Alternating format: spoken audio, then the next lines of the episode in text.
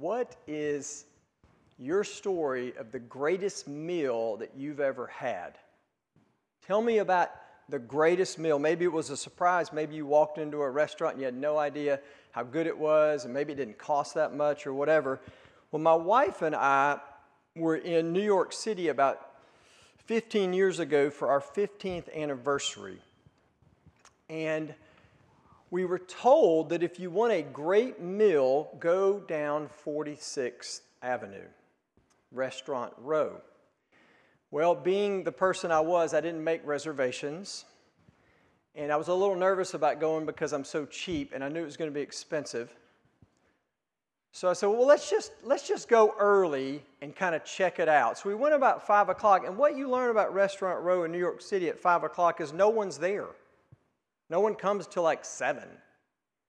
And so it was like a ghost town, except one place. As we walked by this little bitty restaurant, it was teeming with people. People at the bar, people at tables, people upstairs, people on the balcony. And I looked at my wife and I said, that's the restaurant. We've got to go here. And so I asked the guy at the front, do you have a seat? And he said, let me go check. And he comes back and he says, I've just got one table, and it's 4-2, and it just happens to be on the balcony. I said, awesome. We'll take it. And we go up there, not paying any attention. We start looking at the menu, and I do my typical Southern thing and try to engage the waiter and tell me your favorite meal and this and that. And he looks at me a little strangely, and he says, sir, do you not know where you are? And I said, I'm at a restaurant. I don't even know the name of it. He said, you're at whatever it was called. And I said, well, that doesn't mean anything to me. He said, have you ever seen the show Lydia's Kitchen? It's this lady that has restaurants all over the world, cookbooks, cooking shows, and little did I know we were about to eat the greatest meal of our lives. And as I look at the Gospel of John, and we look at passage after passage, and we look at John's purpose where he says, I've written this so that you believe. But not just believe. It is very evangelistic in nature. But I don't want you to just believe. I want you to continue to believe. I want you to not just know where you are, but continue to eat this meal and bask in the glory of the meal that you are eating and how good it is and how satisfying it is, even when you're dissatisfied. Go back to believing and continuing to believe that you may have life in Jesus' name. Let's look at our text this morning. It is about a meal. John chapter 6, verses 1 through 15. And just as a way of reminder, John often breaks down his sections by giving a narrative, Jesus interacting with people, doing something, often a miracle, and then a long discourse, a long talk. And so rather than breaking all of those down, we're going to do narratives and then bring in different verses from the discourses. So we'll do that today. John chapter 6, verse 1. After this, Jesus went away to the other side of the Sea of Galilee, which is the Sea of Tiberias. And a large crowd was following him because they saw the signs that he was doing on the sick. Jesus went up on the mountain, and there he sat down with his disciples. Now the Passover, the feast of the Jews, was at hand. Lifting up his eyes then and seeing that a large crowd was coming toward him, Jesus said to Philip, "Where are we to buy bread so that these people may eat?" He said this to test him, for he himself knew what he would do. Philip answered him, 200 denarii worth of bread would not be enough for each of them to get a little. One of his disciples, Andrew, Simon Peter's brother, said to him, "There is a boy here who has 5 barley loaves and 2 fish, but what are they for so many?" Jesus said, "Have the people sit down." Now there was much grass in the place, so the men sat down, about 5,000 in number. Jesus then took the loaves, and when he had given thanks, he distributed them to those who were seated. So also the fish, as much as they wanted. And when they had eaten their fill, he told his disciples, "Gather up the leftover fragments, that nothing may be lost." So they gathered them up and filled 12 baskets with fragments from the 5 barley loaves left by those who had eaten. When the people saw the signs that he had done, they said, "This is indeed the prophet who has come into the world." Perceiving then that they were about to come and take him by force to make him king, Jesus withdrew again to the mountain by himself. Let's pray.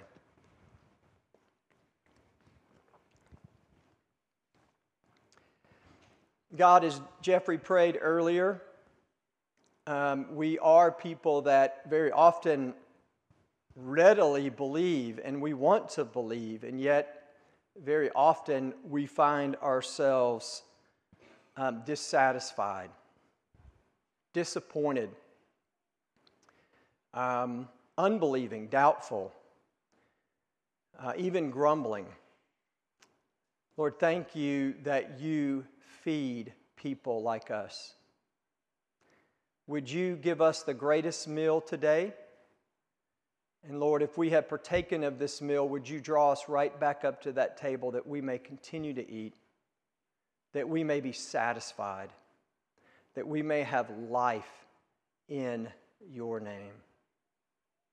In Christ's name we pray. Amen.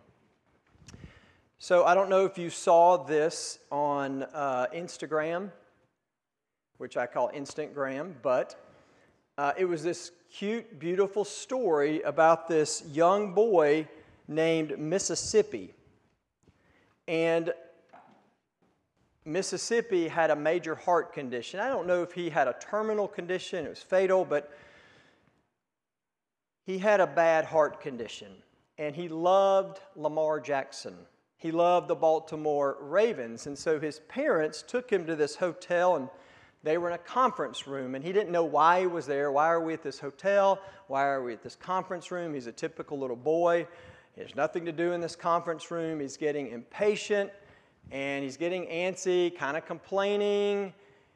And then the door opens, and it's Fritz. Just kidding. It's Lamar Jackson. And this little boy named Mississippi springs out of his chair, runs, and just embraces Lamar Jackson. And Lamar Jackson is just grinning from ear to ear and just holds this little boy for probably a good minute. And as you think about that story, think about this text. Very often, and we've seen this several times in John, Jesus delays. He will delay again. He puts us through hard situations. He makes us wait. He brings things into our lives that we don't want. And then we get to a point and we realize we don't have resources. And he walks in the door. And he's right there. And what we learn in that moment is that Jesus has everything. And not just that he has everything, but he is everything. First of all, what we're going to see today is that we have nothing. This is the hardest point for us to accept in this text this morning, but it's clearly a point that Jesus was teaching his disciples, and that John is passing on to us, verses 1 through 9. To understand that Jesus has everything, and more importantly, that Jesus is everything, we have to understand that we have nothing. I was going to name this point, "We don't know what to do." The summary of this point is simply this. We have no resources at the end of the day. We may pretend to have resources. We may build up a bunch of resources. We may have resources we lean on and look to and depend on and trust. But at the end of the day, we do not have any resources. We are empty. We are broke. We are lacking. Jesus knows what He's going to do and what He will do, but we don't know what to do. And it is okay to admit that and quit faking that you do know what to do. Our context, Jesus intends to get away with His disciples, but there's a problem. You can imagine this problem with all of the healings and the miracles. There comes notoriety, and with notoriety comes fans and crowds and Instagram followers. He encounters his first large crowd. They are, verse 2, following him because they saw the signs he was doing on the sick. Back up to verse 1. He first goes to the other side of the Sea of Galilee, to what they call the hill country, and he sits down with his disciples. Verse 5, he lifts up his eyes and he sees this large crowd coming toward him. You can imagine what that feels like. You've been healing people, you've been doing ministry, and you finally get your disciples and you go away for some quiet time, for some fellowship of the saints, right? Just your close friends. And then this crowd shows up. First thing I thought was when we had little babies, you'd finally sit down at the end of the day to eat your bowl of cereal, and the baby'd start crying. Like, ah. But Jesus wants some alone time with His disciples, and this crowd shows up. Look at verse 5 again. He asks Philip a question. It's kind of a crazy question, isn't it? Where are we to buy bread so that this big old crowd can eat? When I first read it, I thought, is he sort of like my dad would used to say, I'm pulling your leg? Is that what he's doing? Philip answers, 200 denarii worth of bread. That was about 8 months' wages. So take your salary and go 8 months down the road. He says, that would not even put a dent into buying enough food for this huge crowd. The emphasis is that it is a very large crowd. Most estimates say that it's about 20,000. If you look at the other accounts of this feeding in the other narratives, the gospel narratives, if you add women and children that were likely there, you've got about 20,000 people. The Yum Center holds 22,000 people. You ever been there when they start coming out of a concert or an event? And those people are crowding, following Jesus. And Jesus, how are we going to, or where are we going to, how are we going to feed all these people? And you just imagine one rough estimate. I actually texted a chef in our church and said, how much money would it cost to feed all these people? He said, roughly $80,000 to $100,000. A lot of money. It's a lot of people. Verses 8 and 9, Andrew chimes in. Well, there's this boy here who has 5 barley loaves and some pickled herring. The word for bread used here in John is bread for the poor. In other words, it's paltry. There's nothing here. This is like straight out of Elijah and Elisha. We're down to our last grain of flour. We don't have enough. We don't really have anything, and we don't know what to do.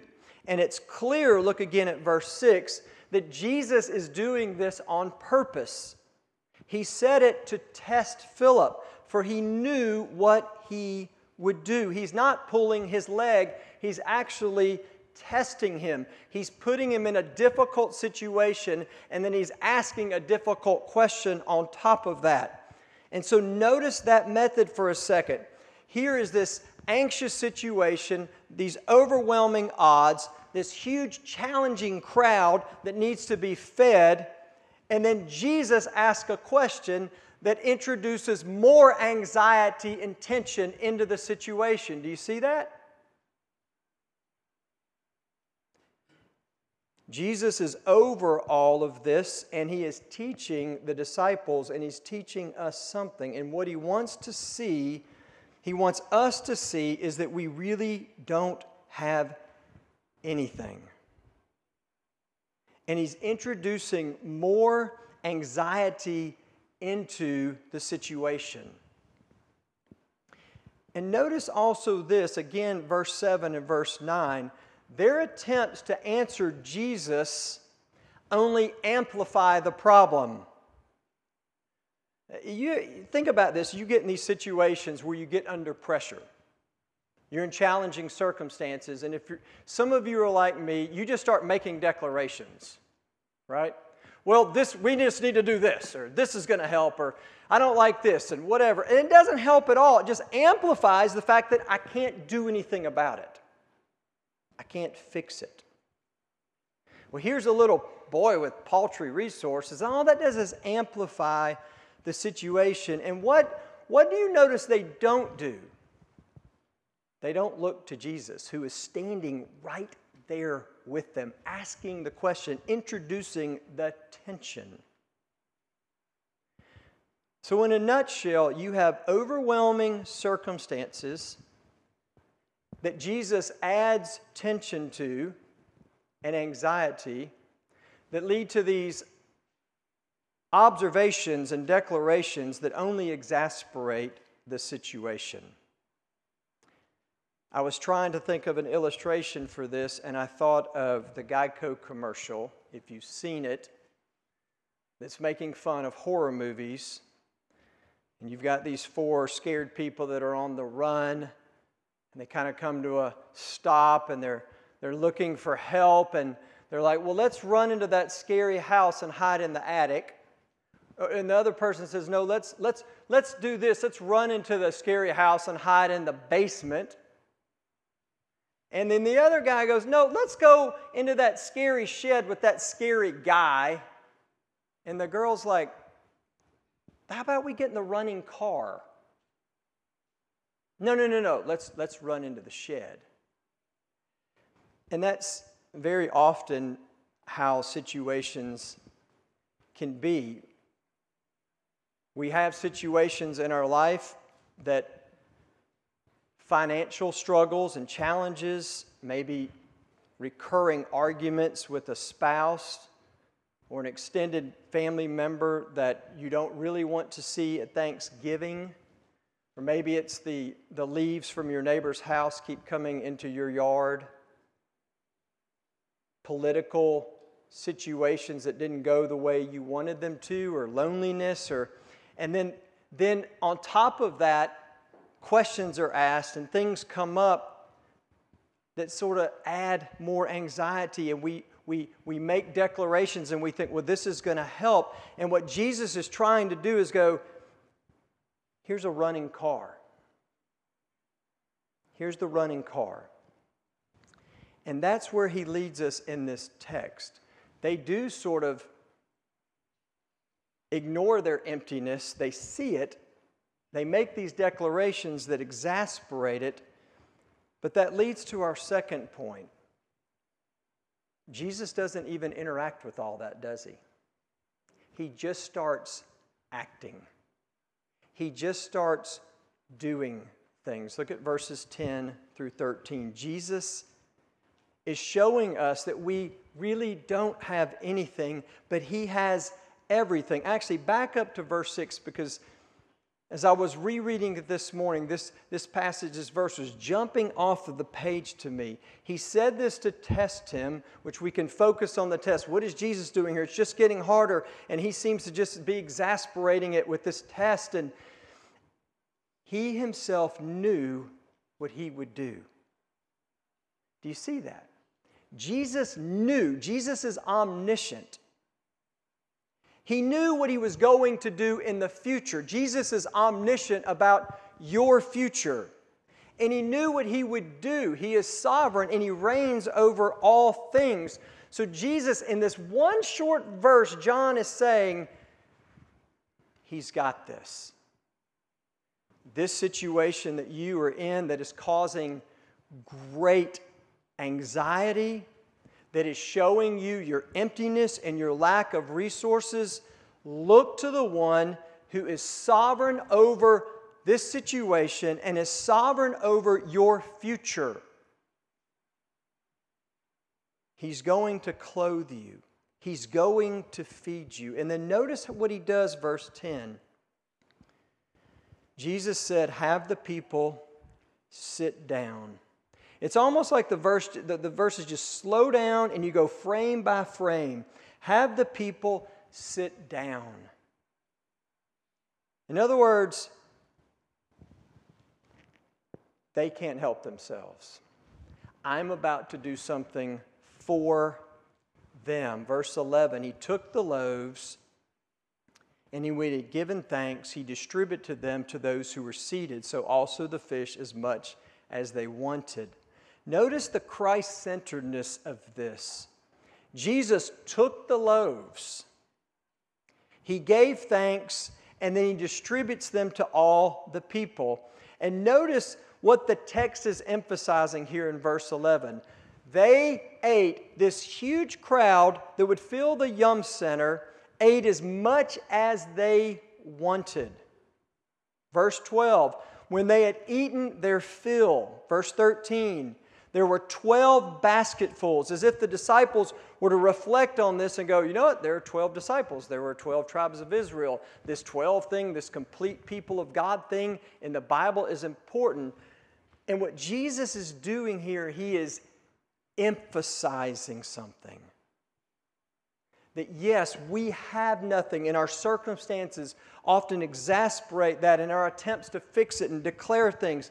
And what Jesus is emphasizing here is that I have everything. And I'm not going to give you just enough. I'm going to give you more than you need, as much as you want. Eat your fill, and then there is some left over. Anybody grow up with leftovers? Jesus is saying, I am sufficient to take care of all of your needs. Do you see his lavish care here? And his lavish provision and his lavish generosity. It's interesting again, look at back at verse 11. Even though, as we've been saying through the Gospel of John, Jesus is God and God is Jesus. There is no God in heaven unlike Jesus. If you want to understand God, look at Jesus. But it's a clear distinction right now that Jesus is the second person of the Trinity, and as the second person, as a man, he is looking up to his Father and he is giving thanks. He doesn't skip that, and that is not to be lost on us. He is looking to God and he's saying, you are providing all of this, Father. You are a generous God. You give a lavish provision. Now, at my home, I am the curmudgeon in the family, and my wife is the generous one. She's already decorating for Christmas, already getting gifts. I'm like, let's spend that. Whoa. She's the one that did our shoebox, and she's the one that does our Halloween candy. She loves it. She goes out and buys all this candy, and I say, sweetheart, there's only 3 kids in our neighborhood. People leave our neighborhood because people are older and they go to sleep early. They don't even hand out candy. She's like, but they might come. And so she's got these big old bowls of candy that I know we're going to have to eat later. But every year I play this trick on her. She's waiting. She is waiting to open that door and give out free candy. And I sneak outside, and I've got this iPhone thing. You can do videos. Did y'all know you can do videos on those? And I start filming myself walking up, and I got a duck under the window. This year I had to crawl because she knew I was going to do it. And I knock on the door, and I get her. She comes running out, grabs the big bowl, runs to the door all excitedly, and then she sees me, and she's like, "Honey!" she wants to give.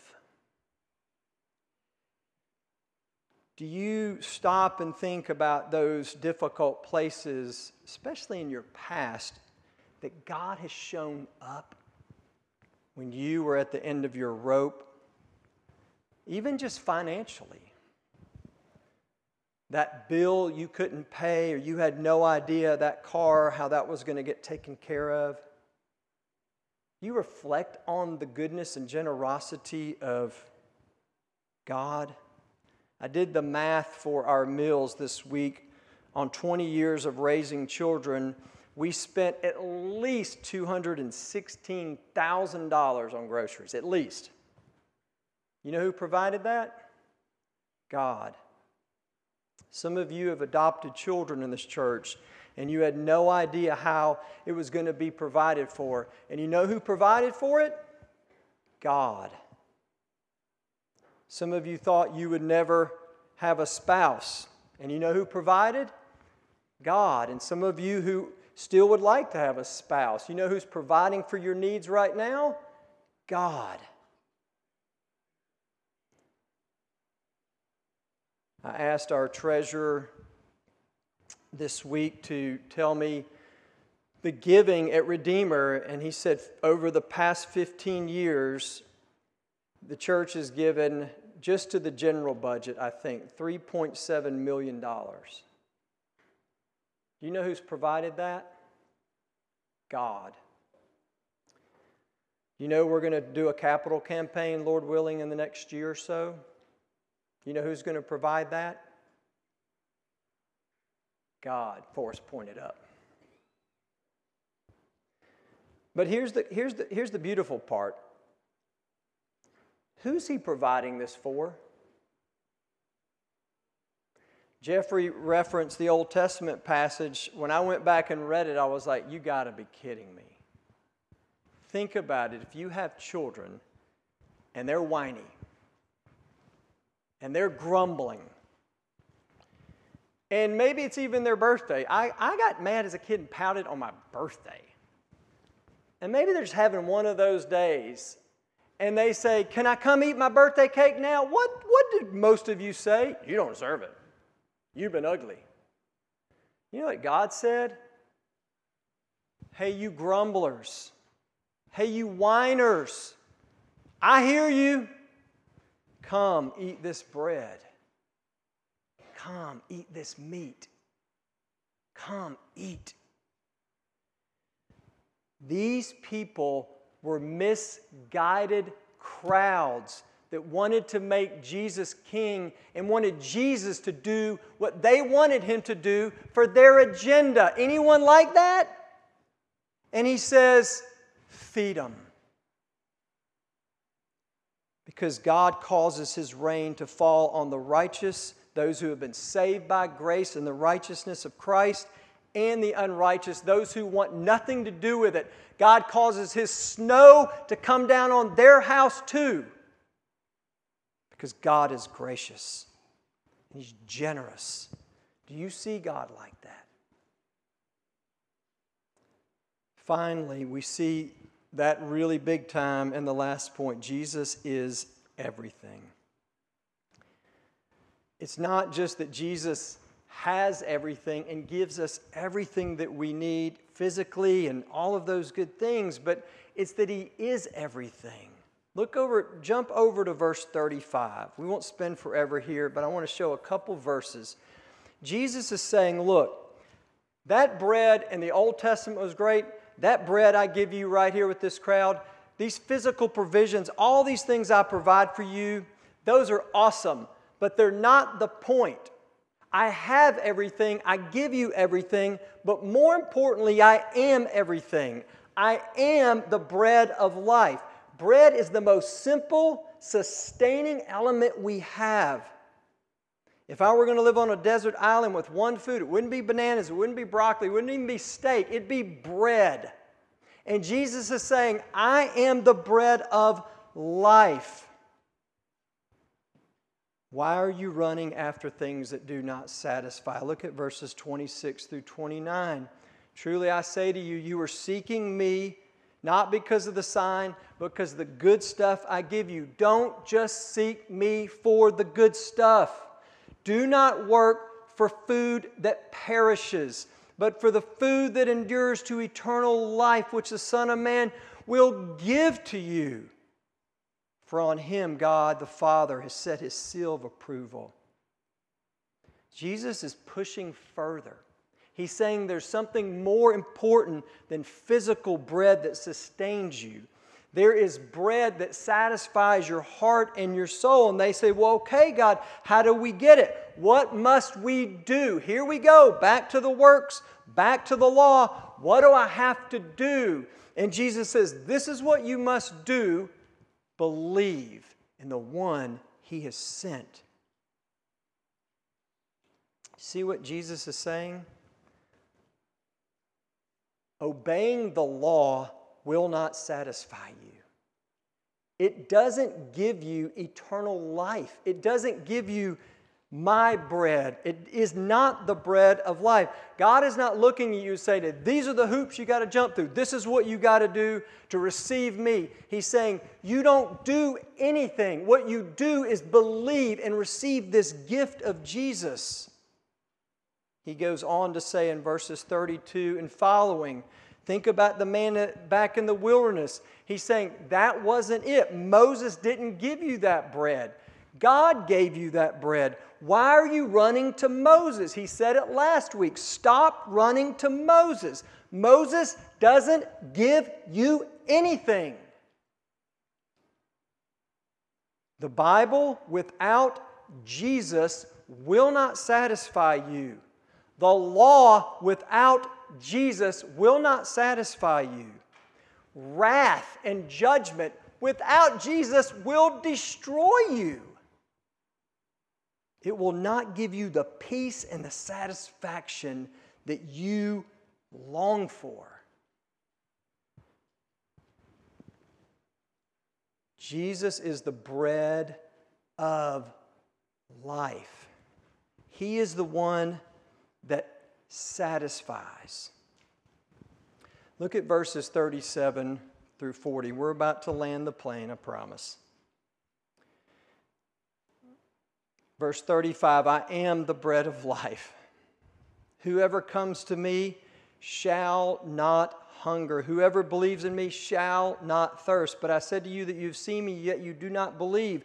All that the Father gives me will come to me, and whoever comes to me, I will never cast out. Jesus is saying, I am offering you eternal life. I am giving you life with the Father, life with God forever. I will not cast you out if you come to me. You have eternal security with me. See, what Jesus is getting at here is not that we are just empty physically, or that we don't have enough. It's that on our own, we are not enough. And that is why we spend so much of our energy and so much of our time trying to convince ourselves and convince others that we are enough. And shame keeps creeping in saying, you're not enough. And Jesus says, I am enough. You are hungry, and I am the bread of life. You are dissatisfied. I satisfy you. Do you know that the feeding of the 5,000, according to commentators, and I went back and checked some notes I had, is the only miracle narrative in all four Gospels? You realize that? It's like God is saying to us, this is important. You are overbuilt for this world. You cannot be satisfied by it. You are built for God. Let me close with this question and a couple applications. How do you know that you have the bread of life? How do you know that you have the bread of life? First thing is that you are beginning to be satisfied. you are beginning to be satisfied. Look again at verse 35. You can read that and you go, well, he says I won't hunger, but I'm still hungry. Yes, but where do you look for that hunger? If you look to Jesus, you will over time, you will become more and more satisfied. Jesus will fill you more and more, and you'll draw up to that table and go, this really is the bread of life, and you'll find yourself not reaching for other saviors.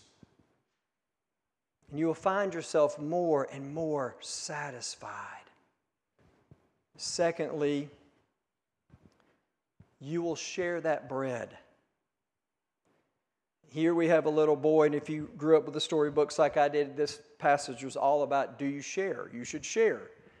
That's not what it's about. It's about Jesus sharing himself with us. And he goes on in verse 33, and he says, this isn't just for you disciples, but my bread is for the world. Is your world opening more? Is your home opening more? As Paul says, is your heart opening more to other people? Are you wanting to share this bread with other Christians, but also for the world? Do you have an evangelistic heart? Do you care about your unbelieving neighbors? That's the sign that you have the bread of life, because you want to share it. And finally, and probably most importantly, you are full of anticipation. You live a life that is suspense-filled. In other words, go back to verse 6. Even though in this life you may be like with the children, you're at the very back, you're at the bottom, you feel like you're last,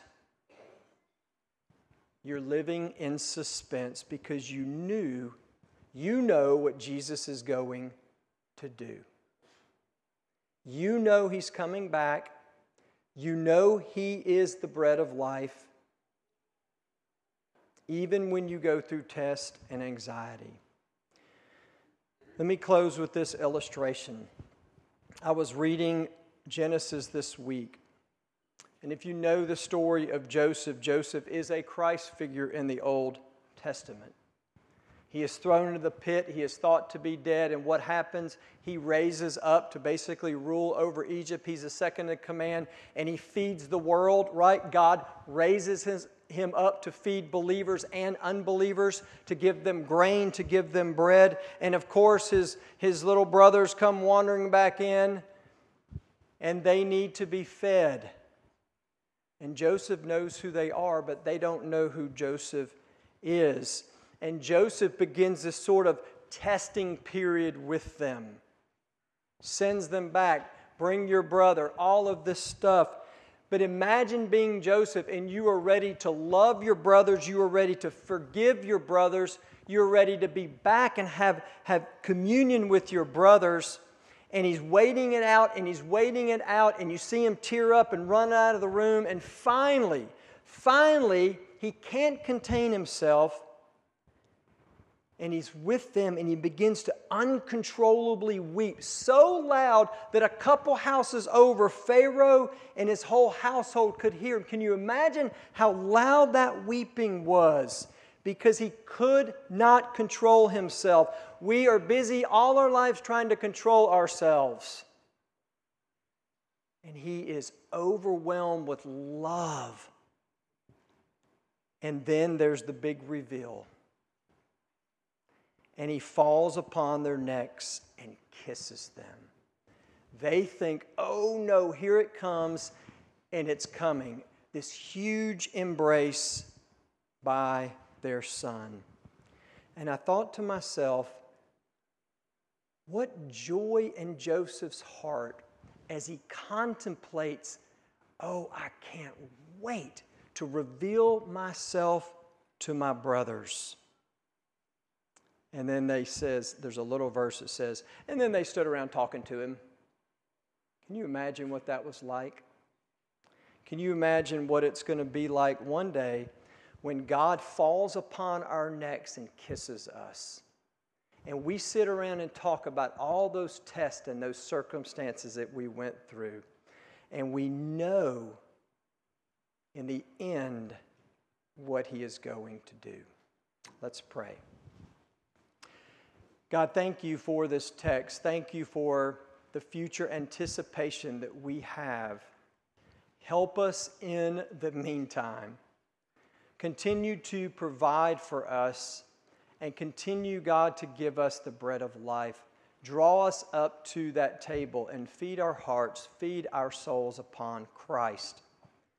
And Lord, as you feed us, would you share that, we pray, with the world. In Christ's name, amen.